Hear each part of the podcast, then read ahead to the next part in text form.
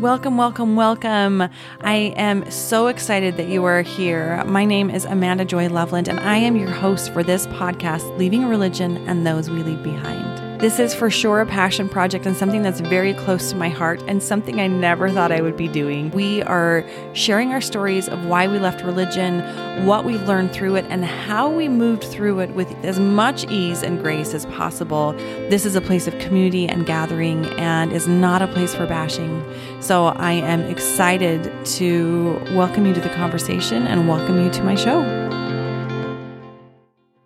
Well, good morning. I'm sitting here with Adam Nugent. And Adam, you are my third male guest. So I've been, when I first started this, I had all these females lined up. And it's like, I need more men on this podcast. So I am super grateful that you're here and that you said yes to this. So thank you for being here. It's an honor. I'm, I'm grateful to be here. So thank yeah. you. Yeah, it's fun to sit down and spend some one-on-one time. We've we've kind of been in the same circles a little bit here and there, but not really been able to have a conversation, just you and I. So I'm looking forward to this. Yeah, as am I. And I don't really know much about your I'm trying to think who told me to. I had a few people that are like, you need to interview Adam. And I don't even know your story. I know you're Mormon. Now you're not Mormon. That's all I know. Um, so were you, did you grow up in Utah? Yeah, I grew up. I grew up here in Utah. Moved, did a little stint, moved to Chicago when I was nine really? for a little for a year or so, and then moved back. But yeah, Utah's been home. Yeah. So were you born and raised in Mormonism? I was. Yeah. Yep. Is your family still Mormon? Fam. Um, I'm the oldest of four boys, uh, so I have three brothers. Um, two of us have left. I would go as far as say two of them have one foot in, one foot out. Yeah. Uh, but my parents are still very active. My dad um, was just recently released as a bishop about 18 months ago, two years Oh, ago. really? Yeah. So very Mormon. Yeah. Yes. I I had a friend the other day at dinner. We were talking about this podcast because she had listened to a few, and she said, "Haven't you heard of people saying that they're they're the middle way Mormons, where they have one foot in, one foot out, and they're very vocal about it? Like I'm Mormon, but I'm not Mormon." And they're, I'm like, "Oh, I haven't heard that before." So that was that was a new one. So when you said that about one foot in, one foot out, that's what reminded me of the middle way that people some people are choosing into. Yeah, and I think if my brothers are here, they'd probably say otherwise. That's just my opinion, my perspective. Yeah. Um, my youngest brother left the church, you know, of our family, if you will, probably I don't know seven or eight years ago. So he left first and kind of went through the whole bitter, angry stage, and has now since transitioned out of that. And I left about, I'd say maybe five years ago. So you're born and raised. Uh-huh. So what is your story? Yeah. So again, the oldest of four boys, born and raised. I had this whole thing, which is even a thing that I've been working through up even to my I'm 44, even through here in this last year, is not wanting to um, let my parents down, specifically Yeah. my father. And so it's incredible the amount of decisions and the things that I made that I've had not only as a teenager and growing up, and then also in as an adult with my own family, always wanting my dad to be proud, if you will. Yeah. And I think there was the assumption, well, I know there was the assumption that I'm the oldest. I need to set an example No for my boys or for my brothers. And, you know, and I, there were parts of the church that resonated with me. There were parts of it that never have resonated with me, but there was that, that component, I guess, because you're raised, it's just cultural. I mean, you, you don't, do you go on a mission, not go on a mission? Like, no, you're going to go on a mission. So I, you know, was active, went on a mission, did the whole thing, got Where did you serve? Argentina Oh, really? What what mission? in Buenos Aires. That's where my brother served. Oh, okay. Yeah. In- incredible experience. I, I mean, I would say that I definitely had, um, you know, as I've looked back and where I am today and looking back on all these moments, I, I've had some incredible experiences that I would say came from a higher power, you know, and as I've worked through them and where I'm at today, did I have those experiences because I was Mormon or did I have those experiences just because I was serving and helping people? Yeah, that's an interesting question to ask. Yeah.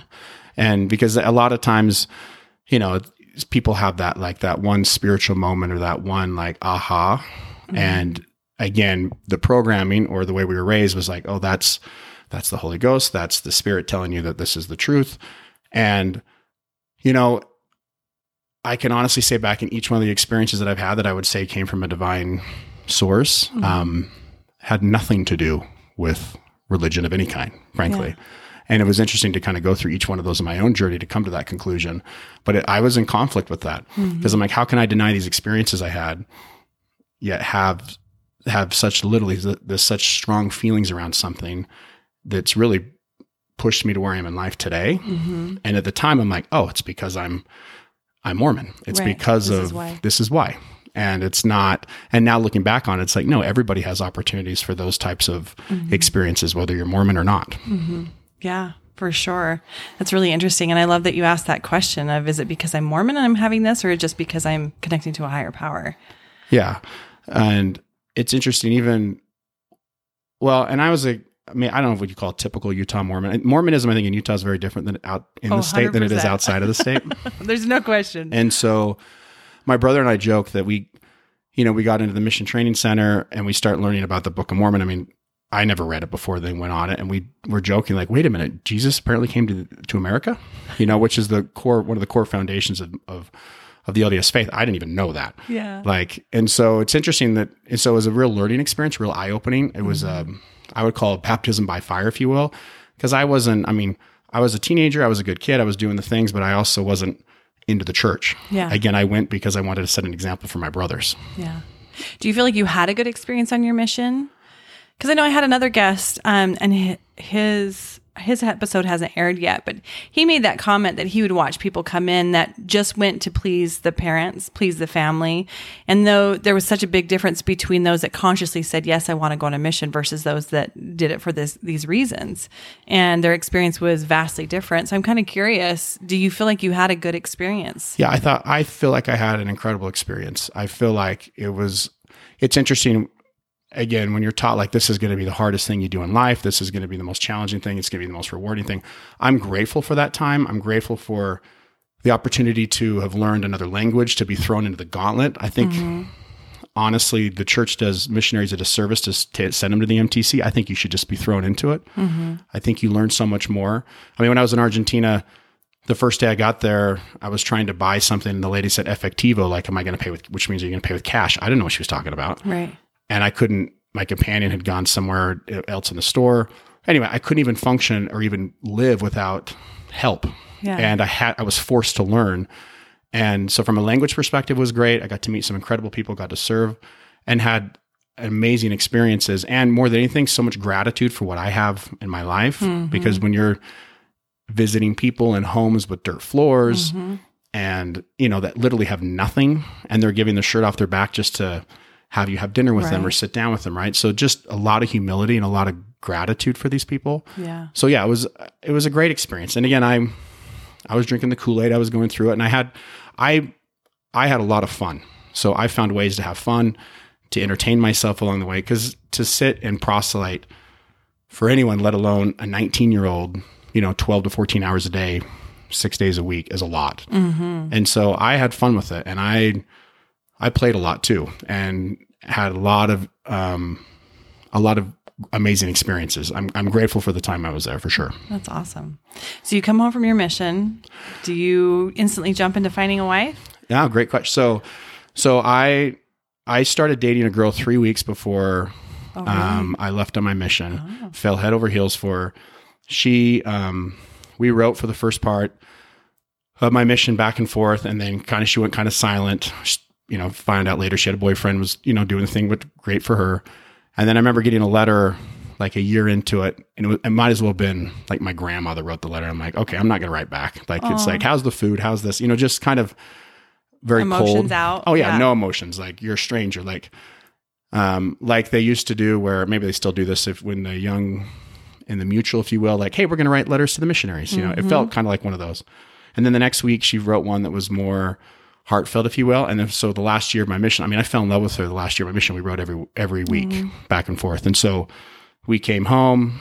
Um, yeah, jump back into it. And again, I'm like return missionary, you know, doing the things. And we uh, we got engaged six months and one week after I got home.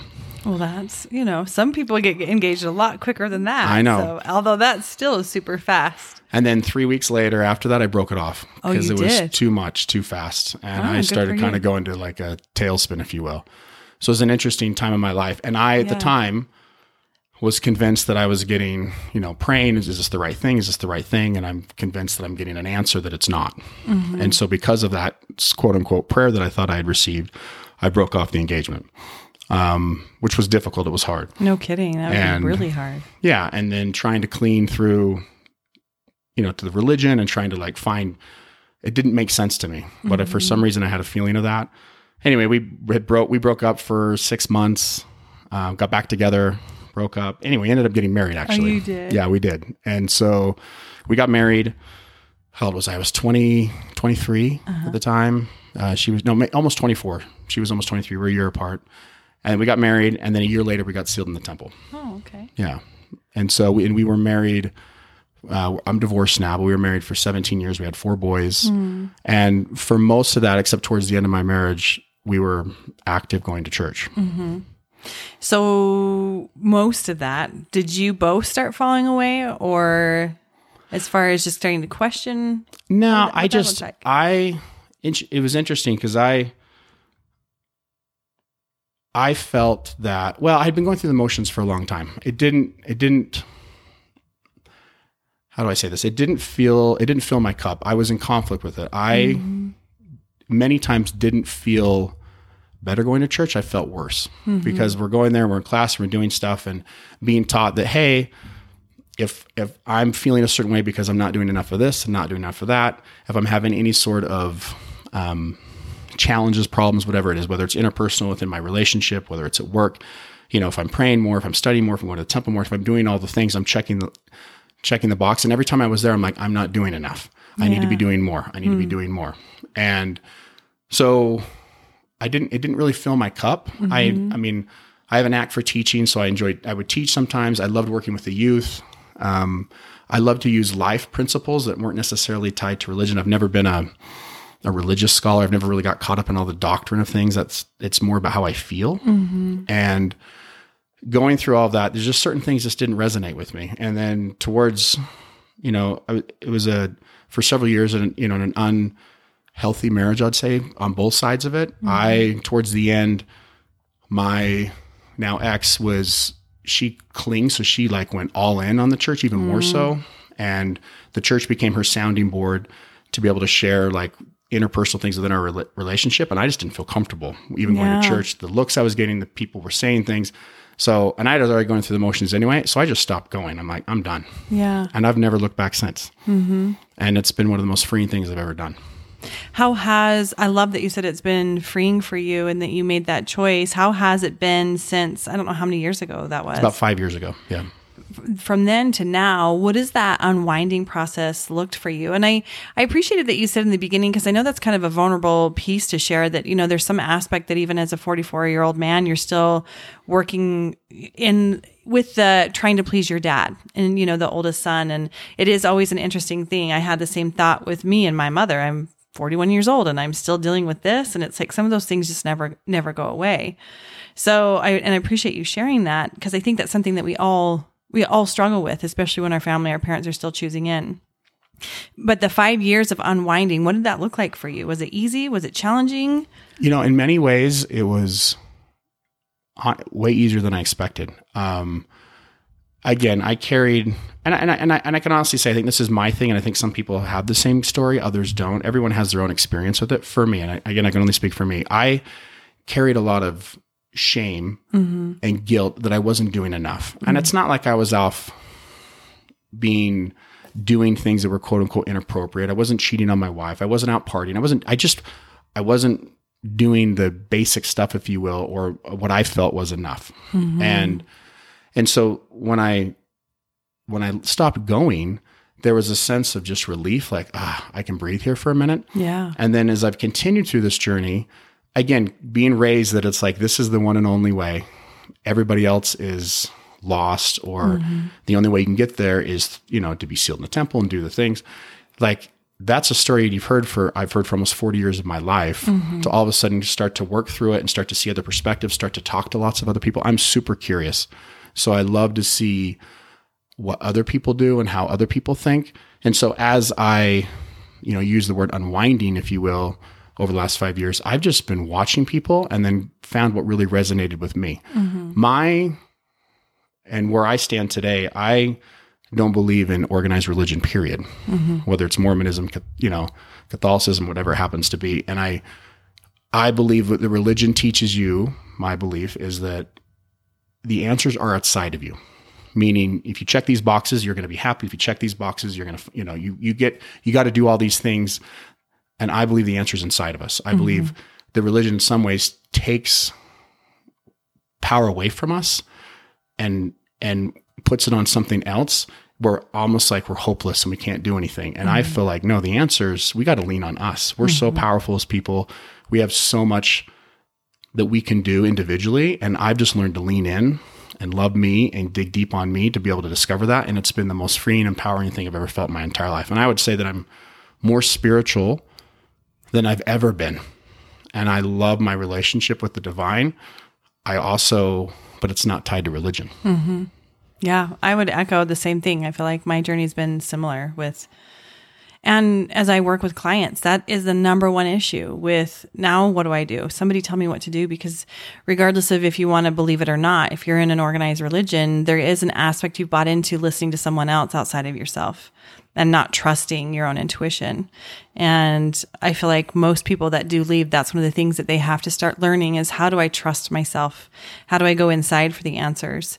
Um, but when you when you left, did your the relationship that you had with God did that die? No, but it shifted. So Yeah. even my thoughts around prayer, right? You pray this way, you pray, you know, again, we're raised right through Jesus, everything's through Christ to get to God. Um, backtracking on um, just for a minute with my father. So we were lucky enough to be able to raise in a household that we could question anything related to religion, gospel topics, and so forth. It was safe. I know a lot of people didn't have that experience. It was, uh, we were lucky enough to have that. Yeah. But one thing that my dad said that always um, rang true with me is God is logical. So if you believe in God, divine, I mean, whatever you want to call it, like that, there's logic around it. And so some of the things, like with my relationship with God and when it came to religion, just didn't make sense to me. Like Yeah. it didn't seem logical. And one of them being like, how could um, every how could there only be one way? How could there only be one message for the entire world? And more context to this, I've got a, a gentleman that work, dear friend that works for me who's gay and who was raised LDS. Um, I asked him once, I said, Hey, how does it feel to be raised, like from your perspective, right? You're a gay man in a Mormon church. Like, how does it, how do you, how do you find peace with your upbringing and where things are at? And he said something, he doesn't even have kids. He goes, listen, he goes, I believe a father talks to his children in different ways. It resonates, what resonates with one child doesn't resonate with another. Mm-hmm. And myself being the father of four boys, I talk to each one of my boys very differently. So I can communicate one way with one son, and that way does not work with the other son. Mm-hmm. So with this whole concept, this whole idea that it's like everything, everyone is going to resonate with one message, and it's only this way or the highway, doesn't make sense. It's Yeah. not logical. So my relationship with I started to kind of unwind some of my beliefs around that, and more than anything, I started to get in alignment with how I felt from the beginning. Mm-hmm. So it's interesting. The, it's the programming and it's the way we were raised. I was going through the motions. I'm doing it because it's the right way, but I was realizing now looking back that it's like, no, I've had these feelings going back to as far as I can remember. I'm just getting in alignment with me, what resonates with me. Yeah. Which I think is such a cool thing. So your relationship then with God shifted. Big time. Yeah. and um, prayer shifted. Um, I think expressing gratitude. I, I'm a huge advocate for gratitude. I keep a gratitude journal. I do it verbally. I write them down almost on the on a daily basis. To me, expressing gratitude is a prayer. I don't believe I need to formally sit down or, or it needs to look a certain way. I have conversations with God all the time. I connect into that. It guides me. It, it helps direct my life. I feel more in tune than I've ever have. I feel I have more guidance than I ever have before. Um, but again, it's not because I, hey, I happen to attend the temple an extra time this month, or I happen to read the scripture. I mean, it just, again, to each their own. But for me, it's like, it's wild that I used to believe you had to do all these things in order to have this connection, Right. and you don't. Well, and I think, and everyone that I've inter- interviewed, it's similar, similar concepts that keep playing, the threads that keep going in and out. And as you're talking, what I'm reminded of, and even in my own personal journey, of we go from having again something that's somewhat out of, outside of us, of hey, do these things, check these boxes, and everything will be okay. To now we actually are turning inwards. I know for me personally, last few weeks, I've had to really unravel old programs as far as my ability to co-create with God. Do I really believe that I can co-create with God? And that is something that internally I had to go and look at and why why I don't feel that way. And it has to do with relationships and the male perspective and yada, yada, yada, and go do healing around that. But that was so personal to me. So it goes from out of the robotics mechanics of doing the things to turning inward and really getting personal with myself and, and, what I want that relationship to look like and what how I need to show how can I show up in a different way so that that relationship is different. And I think that's one of the things for me again that I've witnessed and in my own personal journey it it's such a personal relationship that that leaving religion does for every single person that I've experienced so far that now our relationship is very personal. It is a part of us. Like we are I, have never felt it this way in my entire life, you know, versus being raised in Mormonism versus where I'm at now. And I would bet you would say similar. Oh, 100%. And again, using my dad as an example, now as a father myself, I, you know, it's interesting. You leave the church. Again, we raised our boys and uh, our four boys in the church. And so when I left, their mom continued to stay in it. Yeah. And so again, there's this conflict there, right? And my thing is, I've told my boys, I'm like, like I will support you 100%. My thing is, I want you. I've never been, I've never kind of jabbed or said anything anti to them. I want them to choose. Mm-hmm. I think sometimes they say like, oh, you can decide when you get older. I, I want to give kids a chance to choose even earlier. So I've really empowered my boys to make decisions for themselves. And I said, you know, my oldest son's 18, just went away to college, and you know, he's contemplating if he wanted to go on a mission or not. Yeah. And I remember asking him, I said, well, do you want? Why do you want to go? And, he, and his answers were, you know, what's what are people going to think in the community? What's mom going to think? You know, all these different yeah. things. And I just said, listen, I sub, you need to go for you, and I stand by that. Um, I went for my brothers. I went for family. I went for other reasons. Um, and I said, his name's Dominic. I said, Dominic, if you want to go for you, I will support you 100%, but don't go for anybody else for you. And having conversations. And then as he started talking to me, he goes, honestly, I don't want to go. It doesn't resonate with me. I'm like, then honor that and it's okay. Right. But it was interesting to watch him on his own journey. He made the decision. I didn't. Mm-hmm. And I support him either way, but I honor that was hard for him. Yeah. And I bet it was. And I think, again, as a father, what resonates with God and a relationship with God, again, to me, going back to what my dad said, God is logical. So, and this takes another step further. One of the things that I struggle with now that I, is even do we need a savior?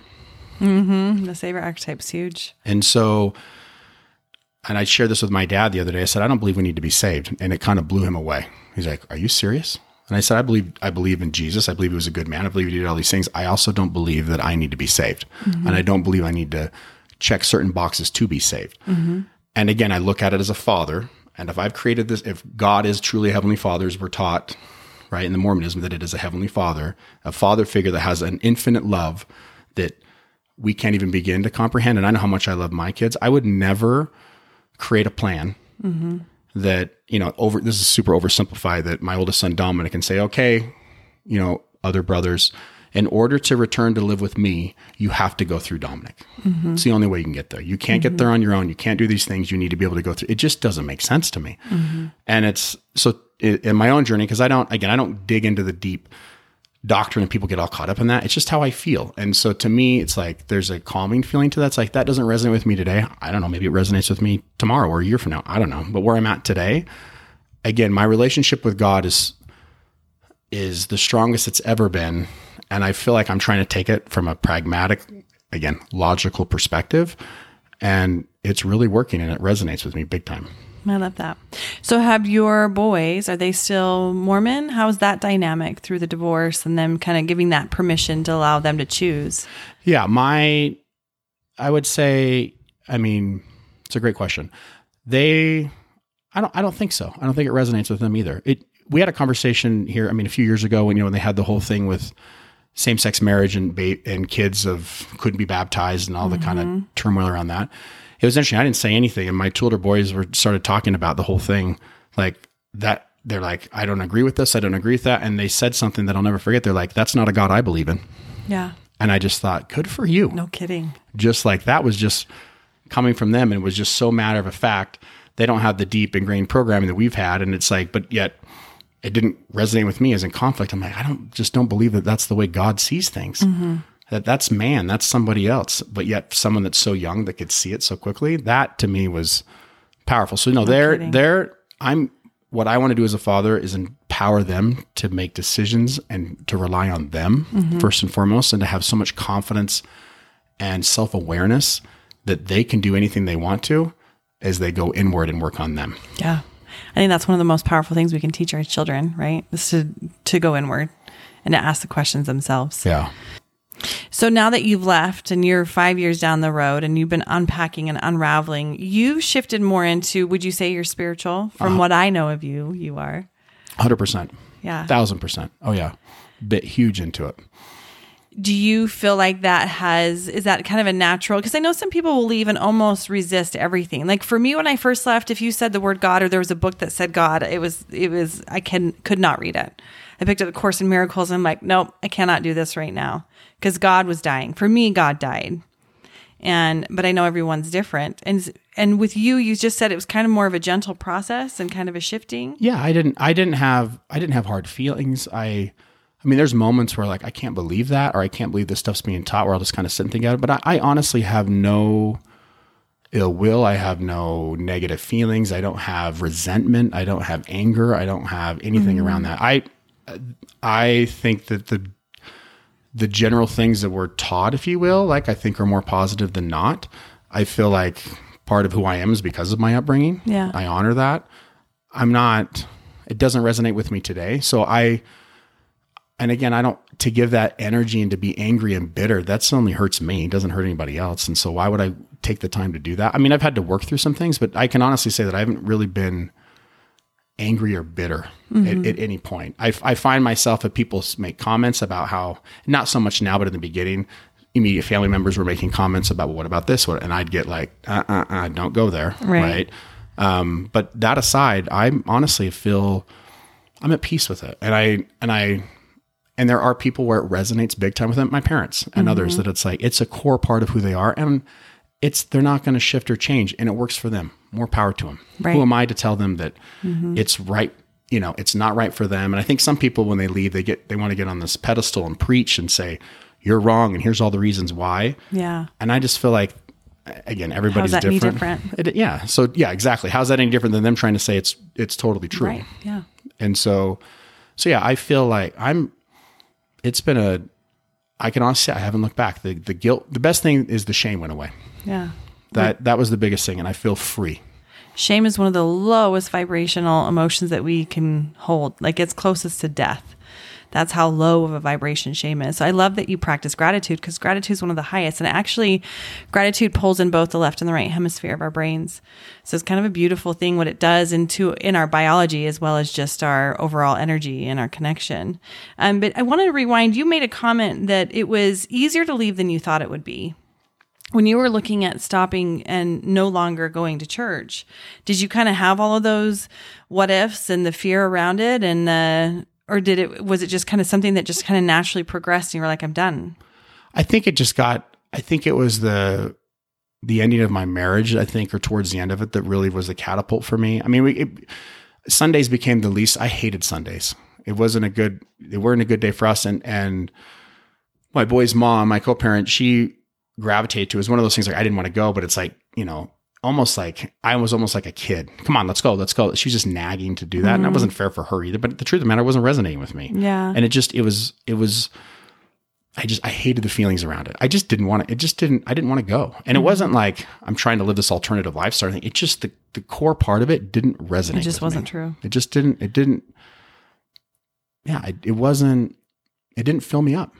Now, religion was not what unraveled your marriage, to be clear, correct? No, no, no, not There at was all. other No, oh yeah, no. Because I think that's one of the things that people get, start worrying about. If I leave, and I had another guest the other day that when he finally told his wife he was he was afraid of what she was going to say, and she's like, "I've been feeling the same way," and so it was they both had left. But there's a lot of, of couples that are afraid to communicate to their spouse because they they think it will unravel their marriage. So I just wanted to clarify. I was hearing that it's not what ended no, your no, marriage. no, no, no. Our our our ours had to do with just. I mean, a lot of things. Both of us. I mean, we could we could do a whole show on Right, that and. I don't, and you no, don't no, need you're to go good, into but that, but I just wanted to clarify it wasn't because you were leaving Mormonism. No, no. a and The only thing I would say to it is we towards the end she wanted to go to a an LDS therapist, and I said that's fine. I and when we sat down, he even brought up he's like, "Do you mind if I share gospel or scriptural thing?" And I said, "If you feel like it pertains to whatever we're discussing, sure." I said, "But if you at any point are going to say the reason." That our marriage is not successful because I'm not praying enough, going to temple enough, I said I will stand up and walk away because our issues have nothing to do with religion. Our issues have to do with communication and all the other, you know, the list was long, mm-hmm. had nothing to do with the religion. I feel like my experience in seeing couples where one's left and one hasn't, mm-hmm. I think that's hard. Some pe- mm-hmm. couples can do it. Um, I think in anything, whether it's religion or anything else, from a couple's perspective, when you're out of alignment, to be able to continue down that path is difficult. Yeah, it is challenging for sure. With your parents and the family members that have stayed in, how is the relationship like now? I know you it, you just mentioned you made a comment to your dad the other day, so it sounds like you guys have open communication. Oh, super open. Which is really unique and super cool. I love that you have that. Yeah, it it was interesting when I kind of referenced it earlier. When I first left, my mom and I love her to death. Mom, if you're listening, I love you. Um, I when I first left, she wanted to make it upon herself to teach. She was going to take the responsibility to teach my boys the gospel and do stuff. And I said, Mom, I go, your priority and your number one in my eyes is to be a grandmother and love my children. I said, if you believe you need to be a proxy for me to teach them the gospel and everything, I can promise you now I will not come to your house. And I can promise you you won't have a relationship. So that's the part of me that's just like, eh, eh, eh, no, we're not doing that. Well, you set a boundary, which I think is really important. And she, and I looked at her and I said, she goes, well, what are, they're missing out. And I said, let's talk not about the kids. Let's talk about me. And I said, I'm happier than I've ever been. I mean, I, the list went on and on and on and on as far as everything in my life that was, mm-hmm. I felt full that I hadn't felt before. And I looked at her and I said, so what am I missing? What is the church going to bring me when I have all these other things? And she sat there speechless for 15 seconds. She goes, honestly, I don't know. And as time's gone on, we've been very open. We've had my mom's been very curious. She's asked questions. My father's asked questions, and and I think on their own journey, and watching you know their kid, not just me, but others in the family leave the church, mm-hmm. it's I don't know force is the right word, but it's like they've been curious and opened their own eyes and have listened to podcasts and studied different things, and they're also in a space now to where you know what it really works for them, and they also respect us and understand where we're at, and also think like you know what, it's probably not hundred percent like they Right. say it is, right? And so it's, and maybe that's just their way of just having peace with the whole thing that they're not there. I don't know. I can't speak for them, but they're way more open and we're there. We don't, everything's on the table. We don't, there's not like certain things that aren't discussed or not discussed. I I like I'm just so relishing that you said that because I think it's so beautiful and very unique that you have parents like that. And I think even on the world stage right now, if we were just to take out of, you know, not just religion, it's very difficult for anybody to actually be open minded enough to hear somebody else's perspective and be willing to consider it while still holding to their values and still holding to whatever they feel is true. And um, in some ways, you know, standing a little bit in in that gray area of I can see truth in this, and this is what my belief system is, and and so I'm grateful that you shared that, and that there are experiences like that that are out there because my experience isn't like that. Most of the people that I talk to, it's not like that, and most people are not willing to open their minds enough to hear and to consider because it threatens their their belief system. And so I love that you have parents like that. So kudos to them if you're listening. Adam's parents. Good job. Well, I love it. And I think, again, just the premise of my journey, as I mentioned, going back to I never wanting to let my father down. I was with my girlfriend last year, and we were together on a trip, and she asked me a question. She said, "What, what's your biggest fear?" Well, little did I know that that question was going to open, take me down a rabbit hole of rabbit holes. But you know, a couple of days later, it kind of hit me. I was in yoga, and, and and it hit me, and it's like, oh, my greatest fear is a fear of not being enough, hmm. which stems from what not wanting to let my father down, which stems from all these things. So it's interesting my own personal journey on that and what I've learned in studying when there's fear around something is the way you get through something you're scared of or the way you overcome is you got to go to the source. Yeah. So you got to find out where that started, even going back to, you know, childhood, I believe some of that's generational mm-hmm. and it's trying to find the source of that. And so on my own journey, I've been able to go through that and face the fear. And it's been one of the most challenging things I've ever done in my entire life. So this last year has been one of the most, as I've really dug into that and trying to work through that and more anything have an awareness around it, but then also release things that weren't serving me. Yeah. And again, you sharing, I'm sharing this because you mentioned that a lot of people have fear uh, because it's going to completely rock their foundation. But the truth is, like, if there's feelings around that, we're as a, I think people in general don't want to face it because it's too painful. So they'd rather go through the motions or like ignore it and sweep it under the rug. And my, I've learned that sweeping under the rug doesn't work because they don't go away. No. And so to me, it's like I'd rather have clarity in doing that. And I would encourage anyone listening to this that that is having those things, and like they're on the fence and on the fence. one or two things are going to happen. Either one, you're going to get so much clarity in facing it mm-hmm. that you're either going to get a strong confirmation, no, this is so for me and I'm going to stand at 100%, or it's not.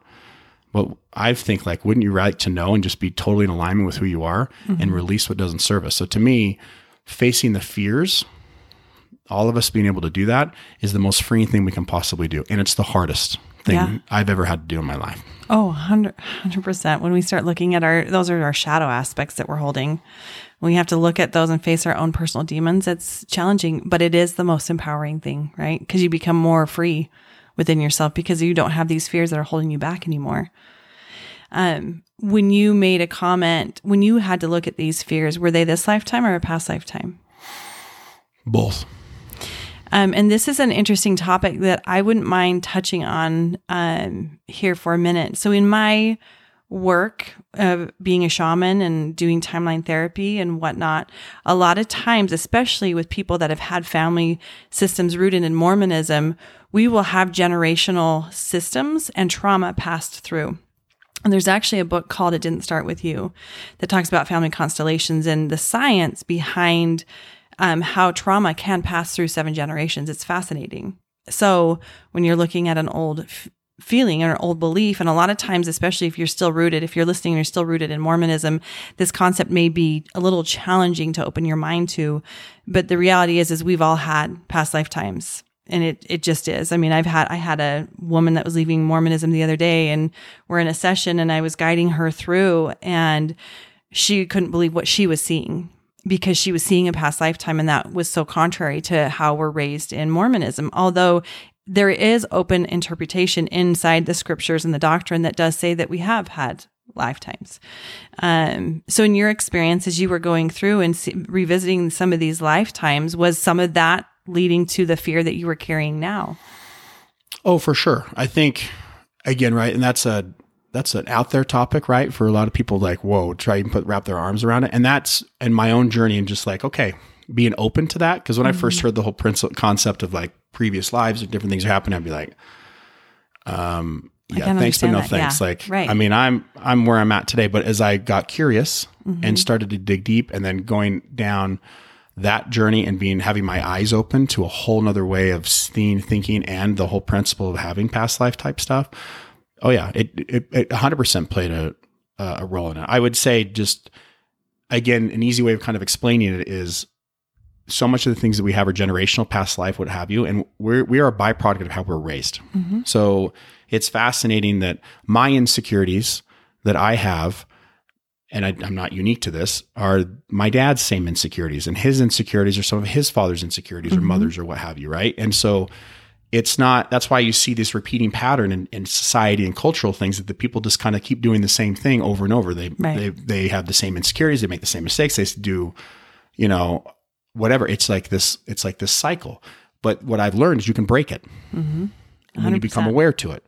And so what I've been doing is breaking, and it's, I mean, I, I adore and love my dad, but I have some insecurities that I believe many that I've released. I have some that I'm still working through, mm-hmm. but I don't want to carry those on to my children. Yeah. And I'm, I show up very differently with my kids now as I've been on this journey than I did mm-hmm. just a few years ago. I'm a much better father. I'm much more engaged. I'm much more aware. I'm a mm-hmm. huge advocate for self awareness, accountability.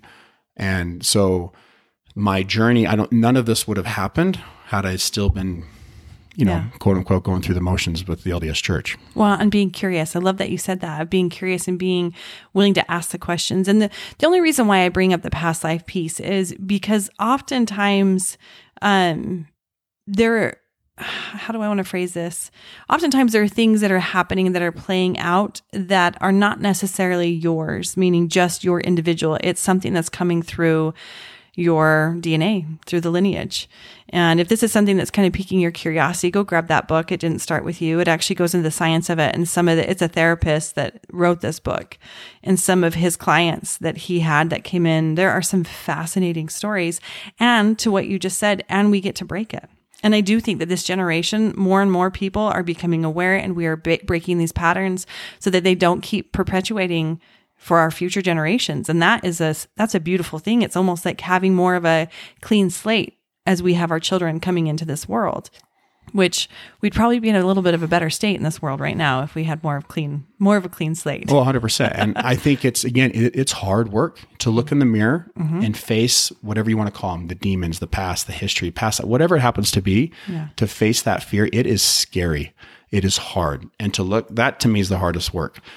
And it's taken some pretty low moments for me to just be like, I don't want to live like this. I don't want to think like this anymore. So what am I, what am I willing and what do I need to do? And I need to, my, it's the principle, it's the pre, the premise that life is happening for us, mm-hmm. not to us, right? So if there's a repeating thing that keeps showing up, I keep stumbling here, I keep having these feelings like, well, there's a lesson here to be learned in it. So mm-hmm. what is it?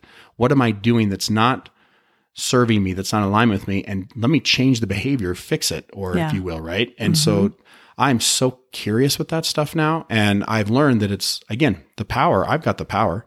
No one else can change it for me. Mm-hmm. Only I can. Yeah. And it takes a different mindset and it takes curiosity and it mm-hmm. takes the power away from, again, the premise of this, you know, the foundation of your podcast here and the, of religion. Mm-hmm. It's not about a religion. And I think that's what people f- like. People don't realize how powerful they really are. I didn't. I had no idea how powerful I was. And it's like, it's like, and I feel like I'm just getting discover me. I'm just barely starting down this journey. And it is eye opening. It's a riot. It's, it is beautiful. Mm-hmm. And I just, I can't to see, wait to see where I'm at tomorrow, a year from now, you know, two years from now, whatever. I'm just, I love this journey that I'm on. Yeah, I would say the same. And one one little thing, your healing does not have to be as painful as the trauma. I just want to put that out there. Just as someone who does this, it's when I guide somebody through revisiting trauma, you don't have to go into it and talk therapy. A lot of times we have to go revisit it. There are other ways of looking at your trauma. It doesn't mean it's not going to be painful, but it doesn't have to be as painful as original trauma. So I just want to put that out there before we move on to the next. But I appreciate having kind of this conversation. I love this stuff, so I naturally tend to dive into Yeah, it if it if it pops up. Um, it's just fascinating, and I think it's good to bring some awareness or some new ideas or new thoughts for anybody that's listening. That you know maybe there's a possibility there's something else is at play here that's not just your own stuff. So I appreciate you sharing that. Yeah, and I think I think with anyone that's again, if people are having feelings around any of it, there's some curiosity there, and don't shut it off. Right? I think well, I can't think that way. I can't think that way. I can't. Nope, I'm not going there. Not going there. But then it's like if it keeps showing up, there's something there to be look. There's something to look at, whether Yeah. it's religion, whether it's something else in your life, and I think just again being curious, like what is mm-hmm. that? You know, asking ourselves what what am I? Why am I feeling this? Why? And just it's it's amazing what will come as Yeah. you just open your mind to something maybe differently than what we've been taught. Yeah. Well, and I love to kind of back to what you said about how you feel like you're showing up differently for your boys now and, and showing up as differently as a parent. I, f- I, I love that. I feel like that again is something that seems to be a common theme that as we step out of religion and step more into questioning ourselves and, and asking those questions and, and wanting to expand, we're giving our children the same, the permission to do the same thing. I don't know how your house is, but my house is constantly full of kids because here, it's just a different environment, which makes them curious. They feel like they can be themselves. Um, and it's been, I love the parent that I am now versus what I was. I love it. Oh yeah, I'm the same way. And and and part of it's this journey. Part of it also is I, I was in an an unsatisfying, unhealthy relationship, and there was a lot of projection on my part as a result of that. Right. So some of this has some of my way I show up as a parent now, where and compared to how I showed up before, a lot of it was just my stuff. Right. And I'll own that. And but no, I. It's funny when I with my boys. I, we created this thing, you know, from Meet the Fockers, the whole circle of trust Oh, I love that. you know so i said listen i will i always want you to tell the truth i said i, I will not you're not going to get in trouble for for doing things i mean there's consequences for anything we do good and bad Right. right but it's like i want the biggest thing for me is i want you to be honest with me and i my promise to them was i'll be always honest with you and i've said things to my children and shared things with them that i don't think i would ever share with anyone let alone my kids Yeah. but what it's done is it's created a bond, a mm-hmm. super strong bond that my kids now share everything with me and things that they're going through that they wouldn't have otherwise. It's because I've created a safe space for it. And sometimes some of the things I'm like, Ugh, okay, Right. Like, right. Here we go. I don't want to hold space for it. But then also they're at, it's it's freeing. And it, mm-hmm. and what I hopefully what I feel like I'm doing is I'm empowering them to be able to have a voice that that their feelings around something are valid. I want to mm-hmm. validate them. And more than anything, I want to empower them to like, no, you can do this and you can work through this. And it's okay that you're feeling this way. And yeah. and so it's just create it it I'm gonna use the word beautiful. It is I'm so close with my boys and I'm so grateful for where I'm at today. And there's a lot of things that have contributed to that. Um, but getting curious and helping them see the curiosity and creating a safe space has been life changing. Yeah. That's awesome.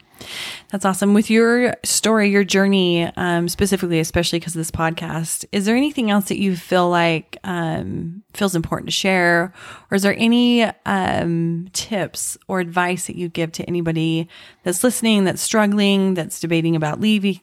Leaving, you know, is there anything else you would love to offer? I think for me, because I know a lot of people that are in conflict with it, or they, you know, they're worried what mom and dad are going to think. They're worried about their kids, what's going to happen to their marriage.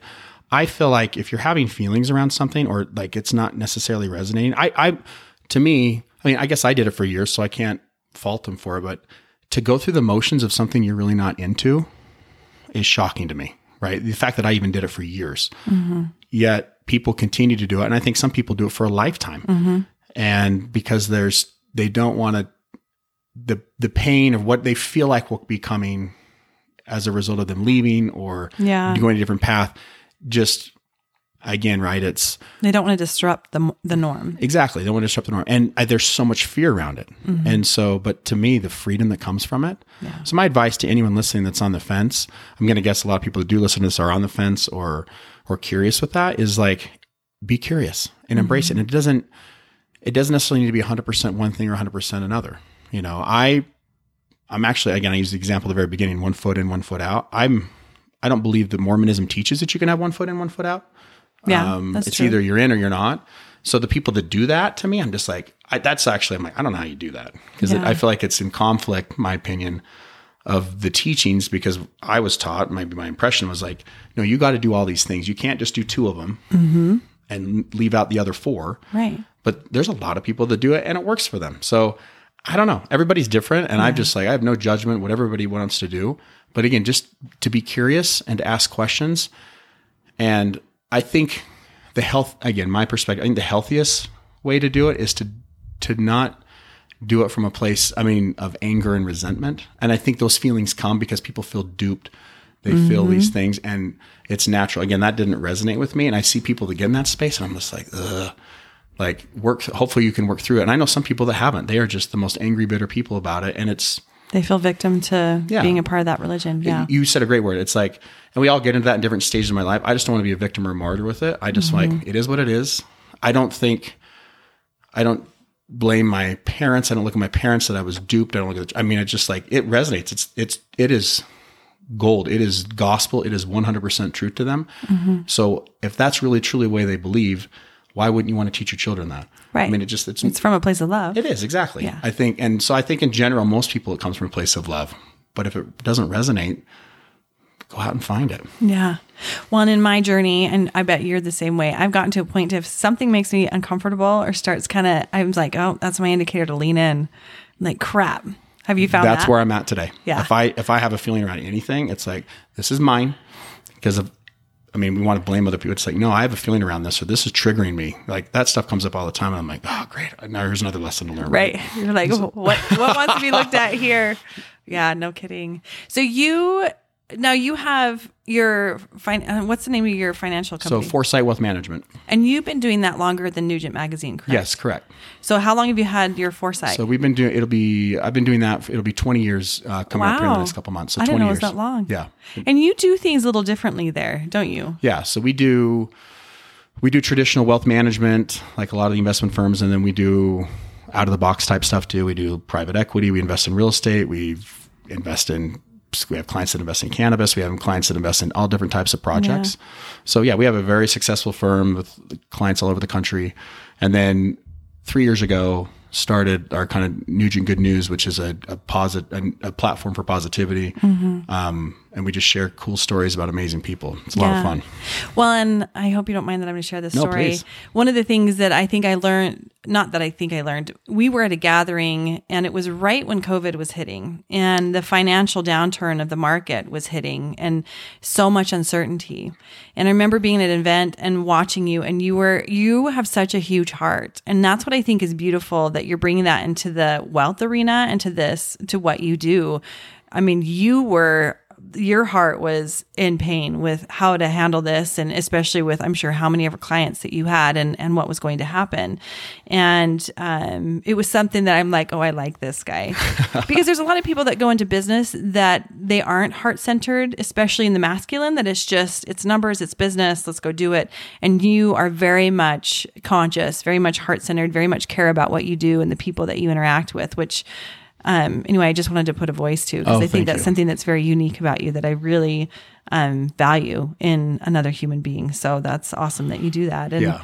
and then of course it translates into this Nugent, you know, your Nugent magazine and the podcast that you guys have and the good news. I think it's it's a really cool thing that that you guys yeah are doing. it's fun and i and yeah and i think coming from that space of abundance and paying it forward and giving more i believe the more you give the more you get i again one of the principles with that resonates big time with me is not i mean tithing and different things in church but like fast offerings. I think again whether you're paying this again my own journey right? Whether you're paying to the church or whether you're paying to another charity whether you're helping your neighbor i believe the more you give the more you get. And I had a church leader years ago that said, because we are talking about f- success, and he's like, um, he's like, what do you attribute your success for? I'm like, oh, at the time, I'm like, oh, it's tithing and all these things. I mean, that's my mm-hmm. job security. Is how I used to feel it. And he said something I'll never forget. I, he he goes, if you want real job security, increase your fast offerings. Again, this is coming from an LDS bishop at the time. Right. And I said, well, what does that mean? He goes, he goes, it has to. His opinion, he goes, it has to sting. And what do you mean by sting? He goes, you have to feel it. So which resonated with me because I feel like, okay, if I'm just haphazardly giving $10 here, $20, I mean, I don't miss it. It doesn't matter. Right. It's pocket change. But if I'm actually taking an initiative to give a donation to whatever I happen to do, and I'm very intentional with it and I mm-hmm. and it takes effort and oh my gosh, I feel it. That resonated with me. Mm-hmm. And I've ever since then have continued to do that from a charitable perspective and supported multiple charities and doing things. But the foundation of that belief started with that, which I'm very grateful for it and giving mm-hmm. fast offerings. And so I believe the principle of giving, whether it's time, energy, money, resources, it always comes back tenfold. And that's how I try to live my life in a very, but I mean, abundance is the word that's, I, I think in many ways overused sometimes, but it's the truth is like, that's how I try to live my life. And it's, it's paid me personally a thousand times over from what I've given. And it's just been, the, it's, I think that's one of the most beautiful life lessons that I've learned that I want to help teach and help people understand is just there's so much to give. There's so much to go around and to not have a scarcity mindset around anything. Yeah. Yeah. In fact, um, Jessica and I, we just talked about wealth. And as far as the, because the energetic connection people have to money is really fascinating. Some people, most of us actually do have a scarcity mindset when it comes to money. And at the end of the day, money is just an exchange of energy. So it is. I love that you shared that because in my experience, there I have been having more and more of those where something we put something out and all of a sudden we get this random check and you're like, oh, look how this is coming back to us, and it's like, oh, I love It that. always does. It always works out. And every time it's like, um, if I, I'll even get moments like, I don't know how this is going to work out. It always you does. trust. It all, you just, it's surrendering. It's just like, Yeah. and again, that's where the higher power, if you will, whatever, and you're just releasing. It's like, I can, I'm doing everything I possibly can. But again, the more you give, it always comes back. Do you feel like though when you're giving, it's important to have the mindset of abundance that you know it will come back? Yeah, it's interesting because I feel like um, I don't. I try to be in a space to where I'm not giving with the expectation that I'm getting something in return. I've just found that when I give freely, and there, the truth is, you can get out of whack too. Like I'm trying to find boundaries. I mean, I've been taking advantage of that over the years, and so I'm trying to find a boundary with that. But I don't. I think if you're giving, like for example, I'm going to give this with the expectation I'm getting something in your back. I don't think that. I think that's in conflict with the whole premise of just giving freely, right? So I feel like so when I give, I consciously some. I mean, I normally am not consciously thinking about it. I if I if I feel um, an intuition, if you will, or an impression that I need to show up differently in a certain space, or I need to maybe donate more or do things. It's a gut, and I go off my gut on that, mm-hmm. and it's that's never let me down. I've when I get into a, sp- I'm in conflict with myself if I'm, hey, I'm going to give you this with the expectation I get that and back. That mm-hmm. doesn't that doesn't that to me defeats the whole abundance Yeah. giving without expectations. I love that you said that. Do you feel like though ultimately under underlining all of this though you do have trust that you'll always be taken care of? Yeah. And if, and if, but it might not look like I wanted or thought it was going to look like. And I've learned that. And that's what I, that's what the space that I'm in is like, I'm hoping that this happens. I'm hoping this happens. But if it doesn't, if I look back at those moments where it didn't work out the way I did, they were all for my benefit. I think you can say that about life. For me, I've learned that. Like I know that things have shown up that I never thought would would come in. And this is ultimate surrender, really, is what Yeah. that is. And I think just like just yeah, yeah, it is surrendering. And so to me, it's like when I get in those spaces or I get in my head, I'm just like, I'll breathe through it. I'll meditate through it. I'm like, I'm just surrendering. Take the wheel, and you know, and Jesus, take the wheel. exactly right. And it's like, and then it, but it always works out. Yeah. And when I'm not trying to control it. Yeah.